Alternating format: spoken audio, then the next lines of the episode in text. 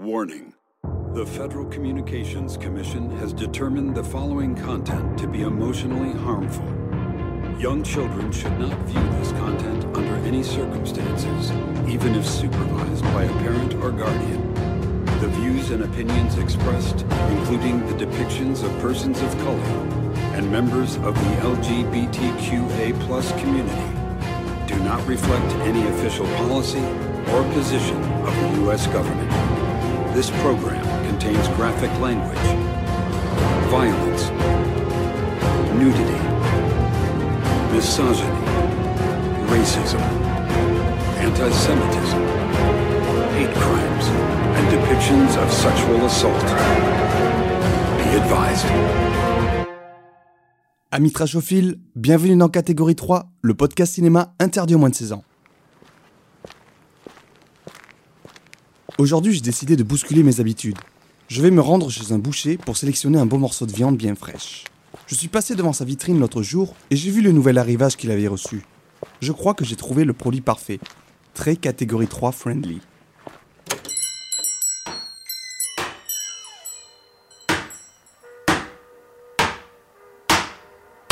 Bonjour, bienvenue à la boucherie E ESC. Bonjour, je suis venu il y a plusieurs mois. Vous m'avez servi un très bon produit, bien saignant. Oui, je me souviens, c'était euh, The Sadness. Oui, voilà. Et la semaine dernière, vous, vous aviez des abats qui étaient plutôt pas mal, mais je suis resté un petit peu sur ma faim. Ah, vous devez parler de Terrifier, la viande américaine bon marché. Mais regardez justement ce qu'on a reçu. Leur nouvelle production bien meilleure, Terrifier 2. C'est exactement pour ça que je viens. On est les seuls en partenariat avec les boucheries Shadows à avoir l'exclusivité sur la distribution de cette viande rouge. Elle date de quand? On l'a reçu le 11 janvier 2023 chez nous. Et qui l'a produit? Toujours Damien Léon. Ok. Je vais me laisser tenter. Allez-y, vous n'allez pas le regretter. Attendez, une dernière question. C'est quoi son Nutri-Score? Interdit au moins de 16 ans, bien sûr. What's wrong? I'm fine. Why? Keep looking over your shoulder.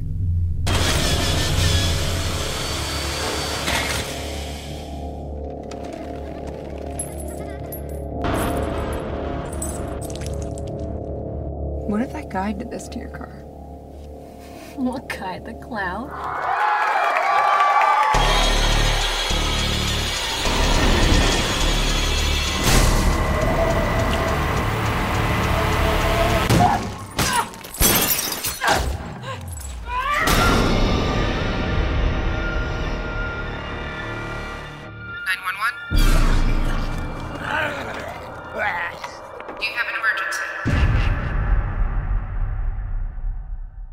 Tu l'as compris, aujourd'hui je ne vais pas te parler d'un, mais de deux films, à savoir Terrifier et sa suite Terrifier 2. Ils sont tous les deux réalisés par Damien Leone et sortis respectivement en 2016 et 2023. Le premier est apparu en France sur la plateforme de SVOD 100% horreur Insomnia avant d'être disponible sur Shadows. Le deuxième, lui, est sorti sur grand écran grâce à une collaboration de Shadows et ESC Films. Ce sont des films d'horreur qui mélangent le film gore burlesque, le film de clown tueur et le slasher avec une figure de boogeyman. Encore un film de clown tueur, tu vas me dire? Mais c'est passé de mode C'est vrai qu'on en a eu pas mal et qu'il y a eu un regain d'intérêt dans les années 2010 pour cette figure de cirque qui est devenue un symbole horrifique. Mais d'où vient cette coulrophobie Cette peur des clowns? Pourquoi Bozo le clown et Ronald McDonald semblent effrayer plus que tout les enfants? Je ne sais pas vraiment, mais j'ai essayé de creuser un peu le sujet dans la pop culture. On peut remonter aux années 70 où l'on trouve le tueur en série américain John Wayne Gacy, qui était clown pour amuser les enfants dans les hôpitaux. Il était surnommé Pogo le clown et aurait tué près de 33 personnes. Mais peut-être que cette peur des clowns arrive plus tard. Au milieu des années 80 avec Stephen King qui publie son roman Ça.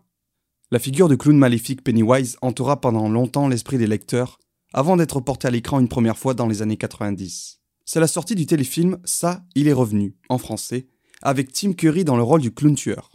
Une adaptation plutôt réussie, mais qui a quand même pris un sacré coup de vieux quand on la revoit aujourd'hui. Alors, en 2017, Andy Muschietti réactualise tout ça avec une nouvelle version de ça bien plus effrayante et un Pennywise avide de sang comme jamais. Une autre figure de clown bien connue de la pop culture, c'est bien sûr le Joker, ennemi juré de Batman. Au fil des années, il est passé de clown loufoque et haut en couleur à un clown triste et sociopathe. D'ailleurs, dans sa dernière incarnation par Joaquin Phoenix, son maquillage est directement inspiré de celui de John Wayne Gacy alias Pogo le clown. La boucle est bouclée. Mais revenons à Terrifier. Ici, l'antagoniste s'appelle Art le clown. Son design est un mélange savant entre le mime Marceau et le personnage de Pierrot de la Commedia dell'arte. Tu sais ce clown triste et rêveur au visage blanc maquillé de larmes noires? Eh bien Art est un peu comme ça, sauf que c'est la version freak de Pierrot. Chico pourri de crackhead, nez crochu de sorcière, joues creusées, physique longiligne digne du Slenderman, le gendre idéal quoi. Les deux films se passent le soir d'Halloween et l'on suit en gros des personnages qui vont se faire trucider par Art le clown ou en tout cas vont essayer de lui échapper. Je te le dis d'emblée pour briser la glace entre nous, le premier film est nul. J'avais d'abord entendu parler du deuxième avec des échos de l'étranger qui disaient qu'aux États-Unis, des spectateurs avaient vomi ou fait des malaises durant les projections. Bon, c'est les mêmes qui avaient tourné de l'œil devant Grave de Julia Ducournau, alors que franchement, ça allait. Mais alors, est-ce que c'était simplement un coup de com' ou vraiment le film est extrême dans la violence graphique qu'il déploie Quand j'ai appris que ce deuxième opus allait sortir en France au ciné, j'étais joie et j'ai attendu qu'il sorte pour regarder le premier volet d'abord et me familiariser avec ce clown tueur. Eh bien, quelle ne fut pas ma déception Le film avait une patine amateur dans sa bande-annonce, et c'est vraiment ce à quoi on a affaire. Il n'y a que des acteurs de quatrième zone qui semblent n'avoir comme expérience que la dernière fois où ils ont joué dans la pièce de théâtre pour la kermesse de leur école. Le scénario est vide, il y a un manque de cohérence dans l'histoire, les dialogues sont à chier, et les personnages sont mal écrits et manquent de profondeur. Côté technique, c'est pas la folie non plus. La photo et l'étalonnage sont dégueulasses. On dirait que le Real a utilisé une lutte directement issue de la suite Magic Bullet de Red Giant. Une lutte qui rend les noirs bleus et les tons moyens orange pour rendre le tout cinématographique, alors que c'est juste moche. Avec quelle caméra il a tourné ça? On dirait un caméscope de mon père. Et je parle pas du montage qui joue sur des effets kitsch survenant de manière aléatoire par moment. Bref, on a vraiment un aspect DTV peu agréable. Et c'est en vérité ce qu'est le film car seulement diffusé dans quelques festivals aux États-Unis, il a fini par sortir directement en DVD en 2018 là-bas. Le film ne fait pas peur de manière générale, mais installe une sorte de malaise. Alors qu'est-ce qui est réussi là-dedans? Eh bien déjà, le personnage du clown Art est plutôt une franche réussite. Il peut passer de très drôle terriblement effrayant et dangereux en une fraction de seconde. Son design joue beaucoup dans sa réussite, mais aussi le jeu de son interprète, David Howard Thornton. Et enfin, une idée de génie qui caractérise le personnage, il est complètement muet. Pas un seul mot ne sort de sa bouche, et tout réside dans sa gestuelle. Les maquillages et effets spéciaux gore sont aussi plutôt bien, mais restent un peu amateurs avec parfois un effet carton-pâte. On voit clairement à plusieurs reprises le latex utilisé ou la tête d'un mannequin en plastique. Mais c'est pourtant ces mêmes effets qui ont retenu l'attention du public et de la critique, et qui ont permis au film de se faire une petite réputation auprès des aficionados d'horreur gore.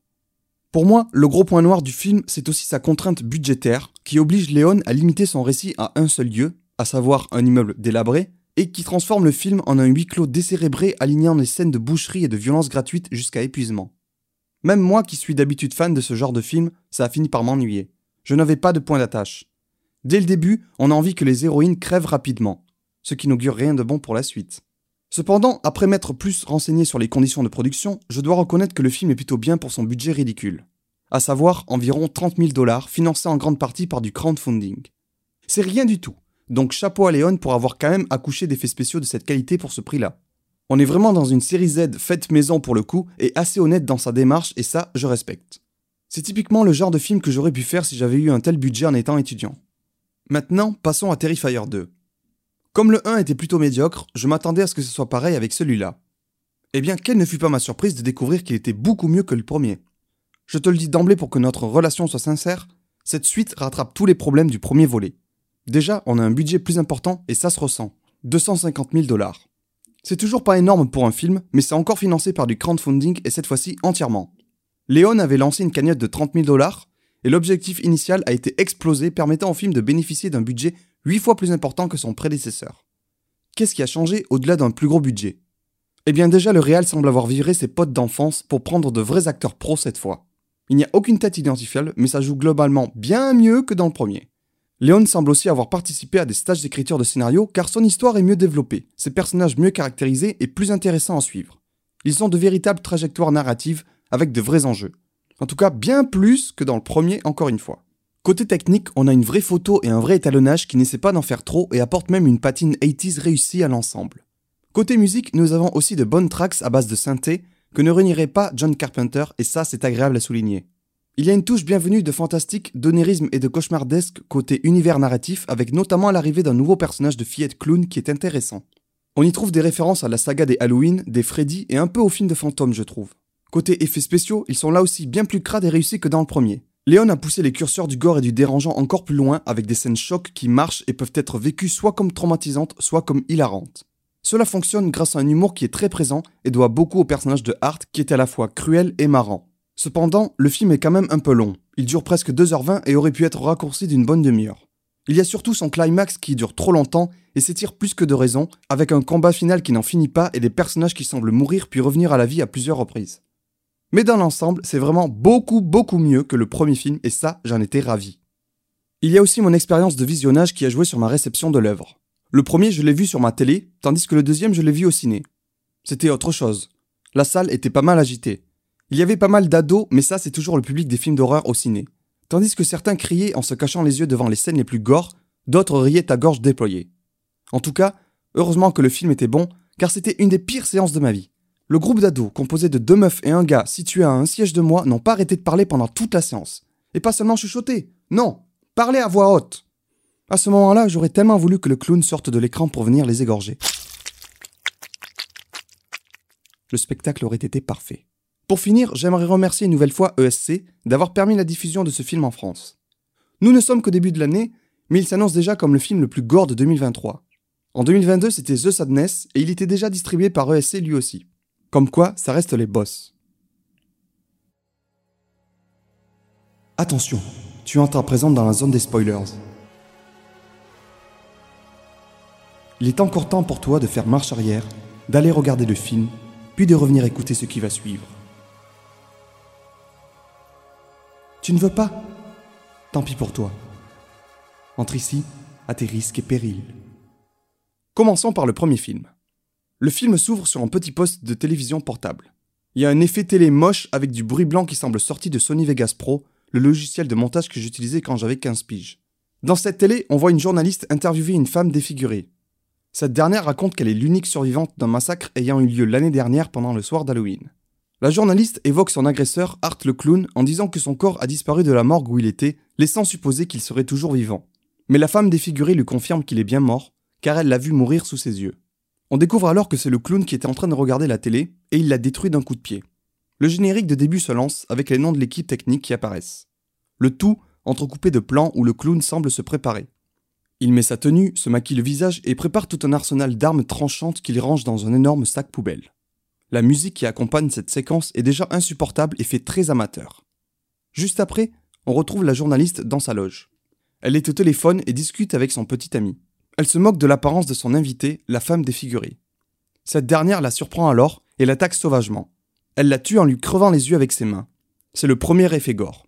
Il fait son petit effet jusqu'à ce qu'on refilme le visage écrasé de la journaliste d'où l'on voit pendre un œil en plastique. Et ça, ça casse tout, c'est dommage. Cette scène nous donne aussi l'occasion de voir de près le maquillage utilisé pour rendre défigurée l'actrice interviewée. Il y a un truc dérangeant qui marche un peu, mais je trouve quand même qu'on dirait de la pâte à modeler, ça manque de relief et d'aspérité. C'est trop plat. Nous sommes le soir d'Halloween.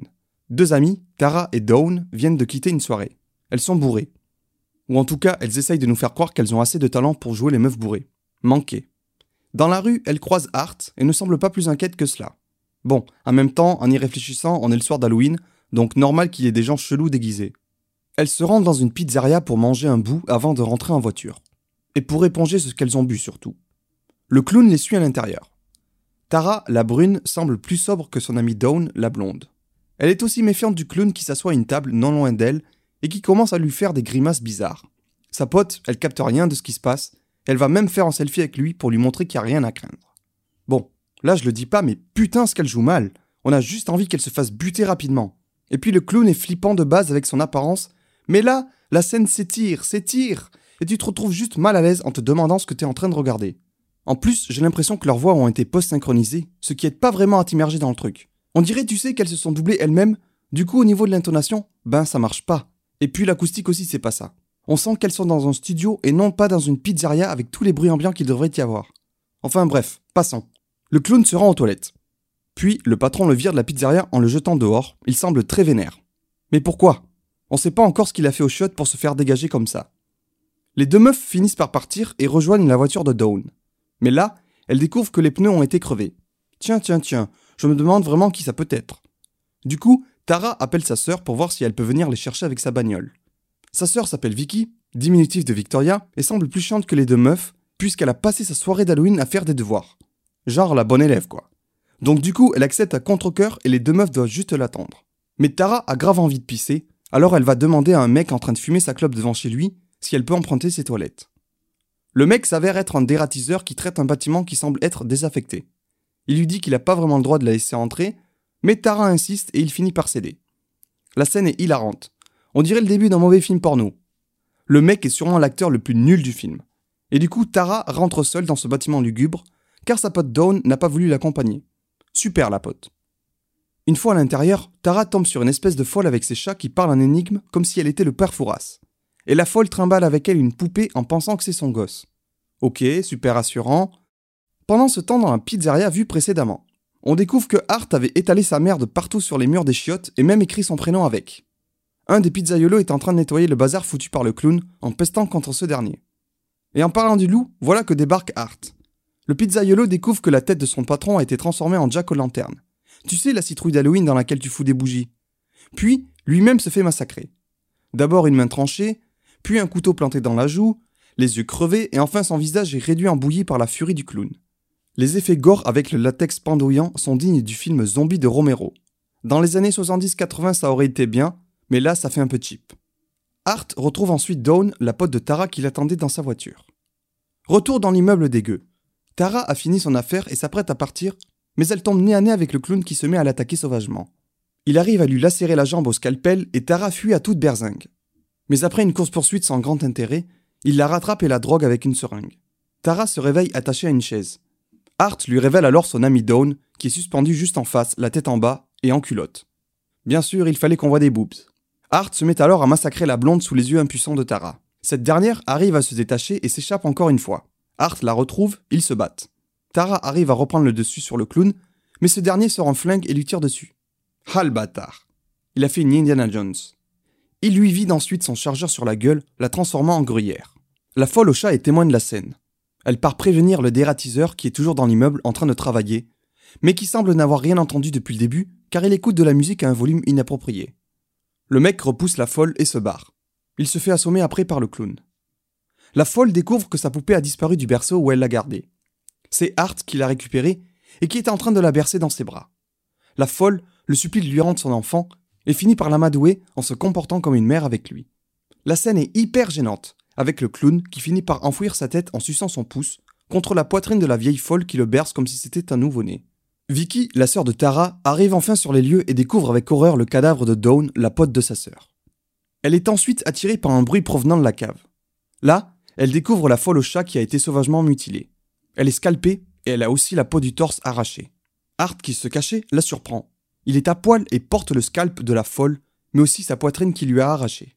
Tara part en hurlant et essaie de s'échapper de l'immeuble, tandis que Hart se met à la suivre en déambulant.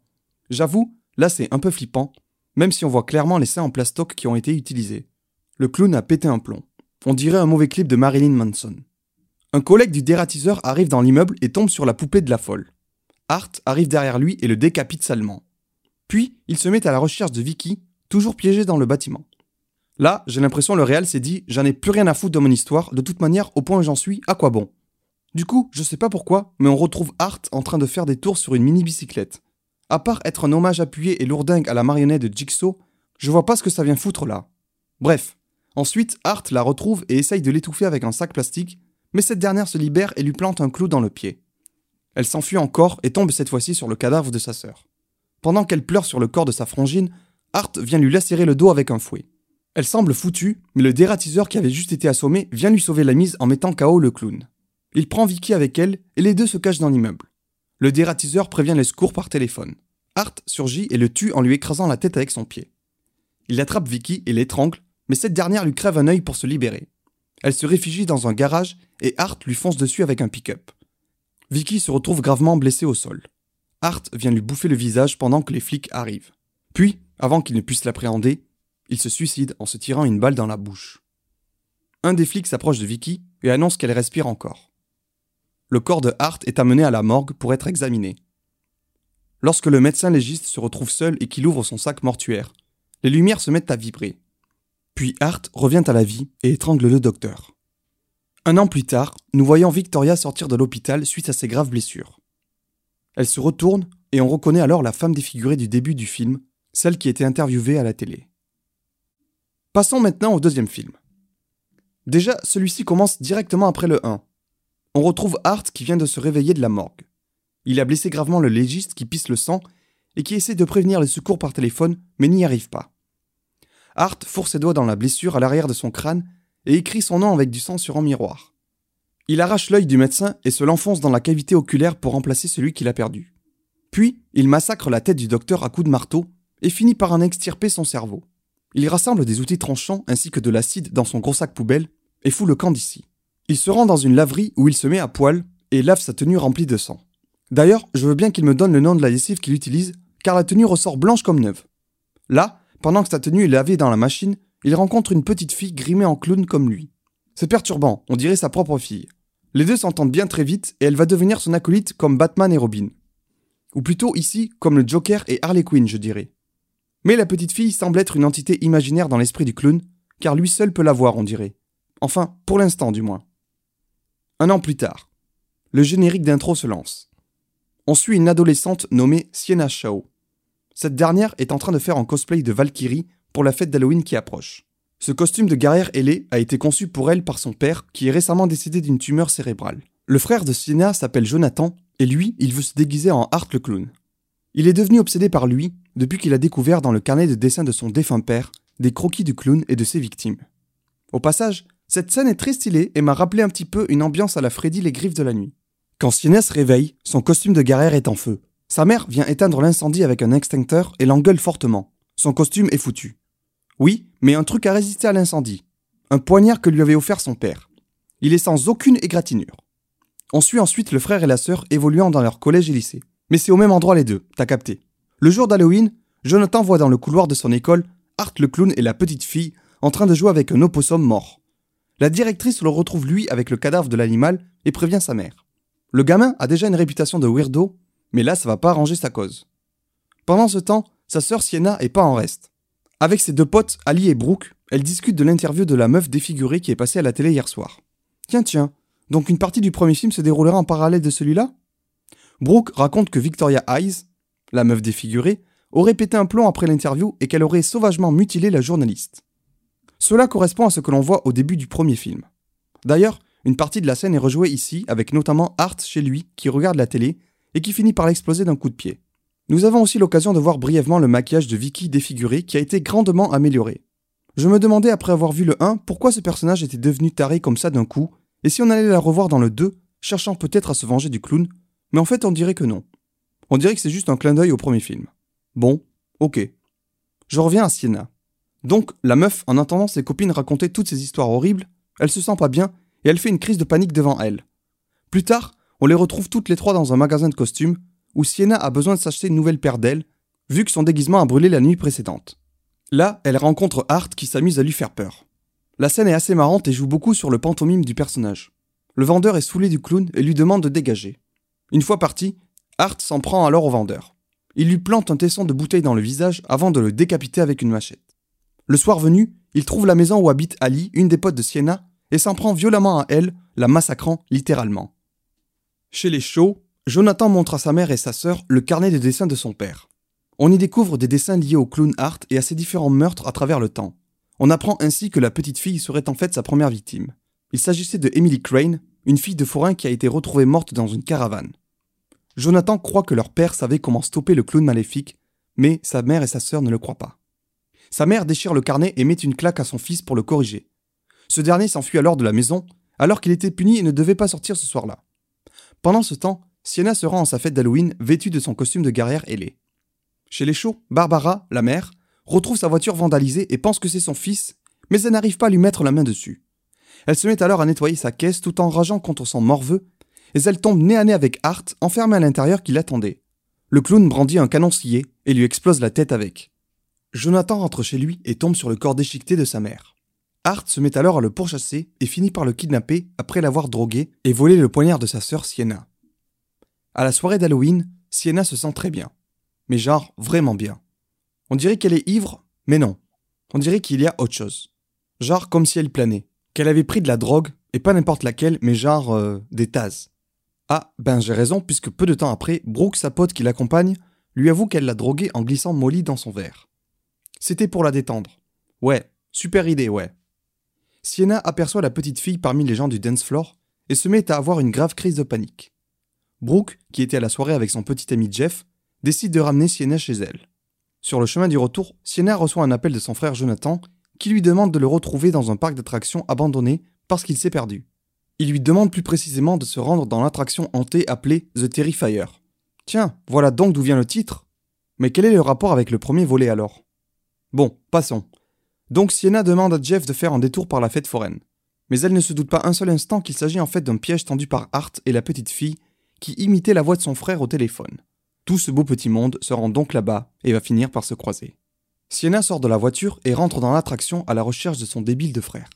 Pendant ce temps, Brooke et son copain Jeff commencent à se bécoter tout en sniffant des rails de coque. Jeff sort pour pisser, et là il se fait couper la bite par le clown qui le tue juste après. Brooke s'enfuit et Art la poursuit dans l'attraction hantée. Brooke atterrit alors dans des sanitaires badigeonnés de merde humaine du sol au plafond. La vision des enfers, quoi. Là, elle se retrouve bloquée contre le mur, tandis que Art s'approche dangereusement. Il lui jette de l'acide au visage et la matraque sauvagement avec une batte sertie d'objets tranchants au bout. Il finit par lui ouvrir la poitrine pour en extirper son cœur et croquer dedans. Sienna découvre le corps décharné de son ami et se bat contre Art jusqu'à ce que celui-ci la mette KO. Et c'est là que commence le dernier acte de 30 minutes un peu trop long à mon goût, où l'on va alterner sans fin entre course-poursuite et baston qui n'en finissent pas.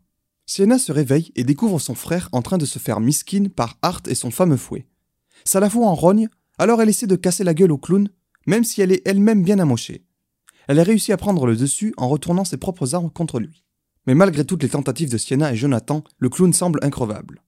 Il finit par tuer Sienna en utilisant le poignard de leur père et en la jetant dans une prison aquatique dans une sorte de dimension parallèle, genre l'univers chelou qui était présent dans son rêve au tout début du film. Là, le film m'intéresse à nouveau parce qu'il propose une dimension fantastique qui est la bienvenue. Alors que Hart se met au-dessus du corps inconscient de Jonathan pour s'apprêter à le bouffer, Sienna semble mystérieusement ressuscitée par le couteau de son père et arrive à s'échapper du monde des rêves chelous. Là, elle revient plus remontée que jamais et elle finit par sauver son frère en décapitant le clown une bonne fois pour toutes. La petite fille surgit alors de nulle part et emporte avec elle la tête coupée de Hart avant de disparaître dans la pénombre. Fin du film.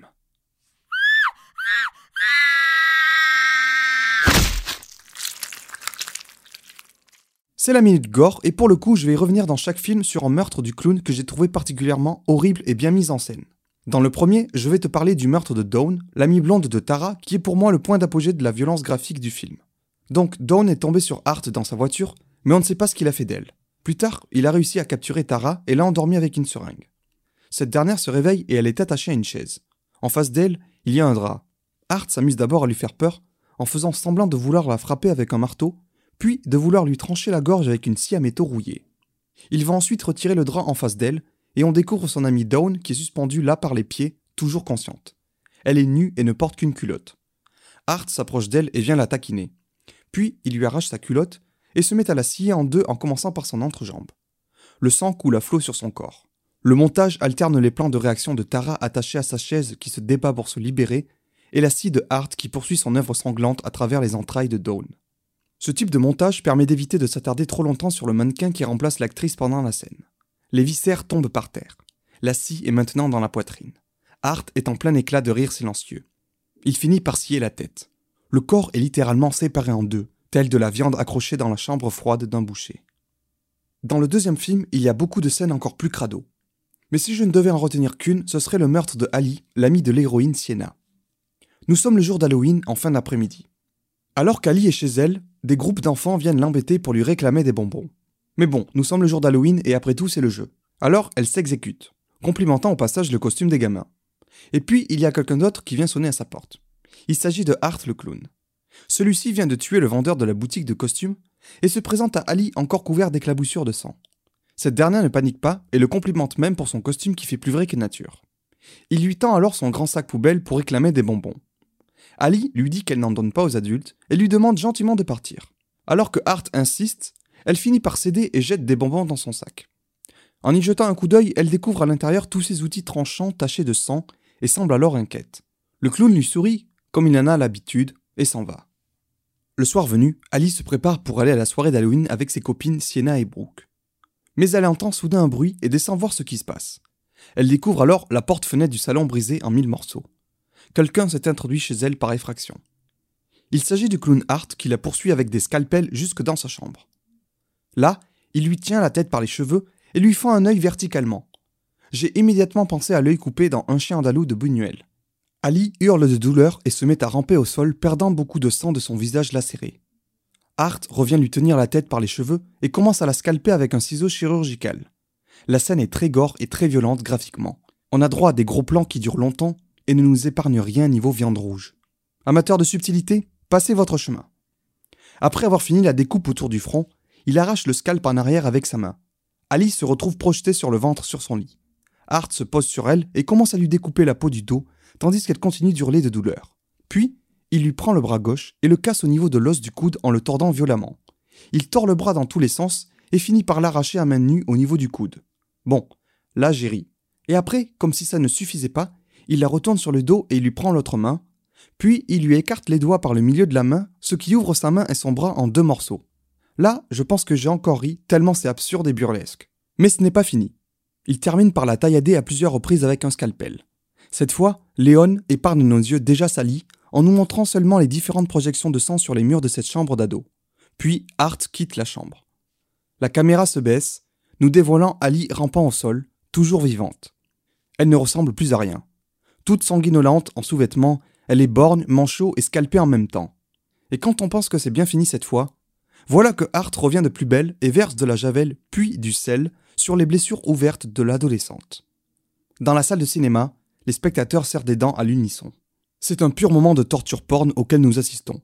Le clown est mort de rire et étale du sel sur le dos de Ali qu'il frotte ardemment. Puis, il en met sur sa face et tire un peu trop dessus, ce qui lui arrache la moitié du visage. Plus tard, la mère d'Ali rentre et cherche sa fille. Elle finit par entrer dans sa chambre pour découvrir un spectacle horrifiant. Hart est sur le lit en train de découper des morceaux de chair dans l'adolescente. Les murs sont maculés de sang. Ali n'est toujours pas morte, mais ressemble maintenant à un simple pantin de chair désarticulé. L'animatronique utilisée donne un côté flippant à la scène. J'avoue que j'ai trouvé ça assez glaçant.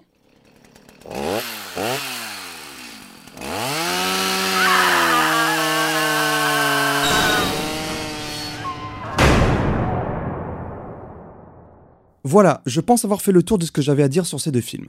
Ce qu'il y a à retenir, c'est que même si tu es déçu par le premier opus, dis-toi que la suite qui arrive après vaut vraiment le coup d'œil. Si tu es là à m'écouter, c'est que tu es en recherche de sensations fortes, c'est que tu recherches la pépite hardcore ultime. Et attention, je dis pas que Terrifier est ce film hardcore plus qu'un autre, mais en tout cas au moins pour cette année 2023, il s'en approche déjà pas mal.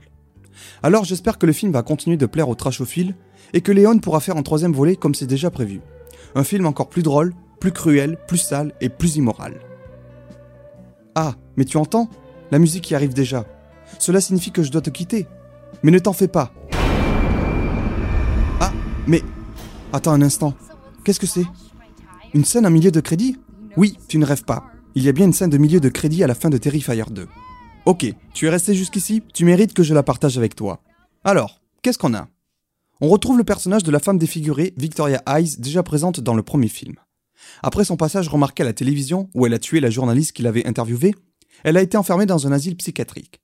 On la voit alors dans sa cellule en train de vomir salement au-dessus des toilettes. Puis elle retourne dans sa chambre en perdant énormément de sang de son entrejambe. Elle trempe ses doigts dans son sang pour écrire des choses sur le mur. Elle écrit notamment des mots grossiers comme salope, pute, traînée, porc, ordure, le tout en anglais bien sûr. Ok, d'accord. On voit enfin son visage avec son nouveau maquillage qui fait plus flipper car plus réaliste et mieux fait. On l'avait déjà aperçu brièvement quand on revient sur la scène de la télé, mais ici on le voit beaucoup mieux. Un plan nous révèle qu'elle est enceinte. Ah, ok. Elle s'éloigne du mur et on voit ce qu'elle a écrit au centre. Vicky plus Art dans un cœur. What the fuck? Je comprends plus rien. J'ai raté un épisode ou quoi? Est-ce que... Quoi? Pourquoi, comment ou quand elle aurait pu avoir une relation avec Art? D'où ça sort ça, putain? C'est n'importe quoi. Ils nous en font quoi là? Une Harley Quinn qui est tombée amoureuse de son agresseur? Ça n'a aucun sens. Je m'étais dit que Léon avait abandonné ce perso car il avait compris que ce n'était pas intéressant, mais en fait il a rien tiré comme leçon et il y revient là. Bon, ok, alors en voyant cette scène je me dis, ah ouais, c'est pour teaser le 3, genre ça va être le fils ou la fille de Hart qui va prendre la relève Mais attends, parce que la scène n'est pas finie encore. Vicky s'agenouille en criant de douleur. La chose qu'elle a dans son ventre semble vouloir la bouffer de l'intérieur. Des gerbes de sang jaillissent de son entrejambe déjà bien ensanglantée, tandis qu'elle semble en extirper des boyaux. Une infirmière de l'asile vient inspecter sa cellule et se dépêche de l'ouvrir quand elle aperçoit la flaque de sang dans laquelle elle est assise. Victoria semble avoir accouché, tenant sa progéniture dans les bras qu'elle est en train de lécher comme pour la nettoyer. Ok, à ce moment-là, je me dis, oh putain, ce serait génial que ce soit un mini Hart, tu vois, genre un petit enfant mais avec la tête adulte de Hart. Ce serait trop flippant, non? Mais non, à la place, c'est juste la tête coupée de Hart qui s'anime dans les bras de Victoria et sourit à l'infirmière qui crie d'effroi. Voilà, c'est tout. Bon, on verra bien, j'ai envie de te dire. La musique revient déjà. Tu sais ce que ça signifie, n'est-ce pas? Allez, t'en fais pas. Tu sais que je reviendrai bientôt avec toujours plus de bons produits saignants à te conseiller. Au revoir, ami Trachophile.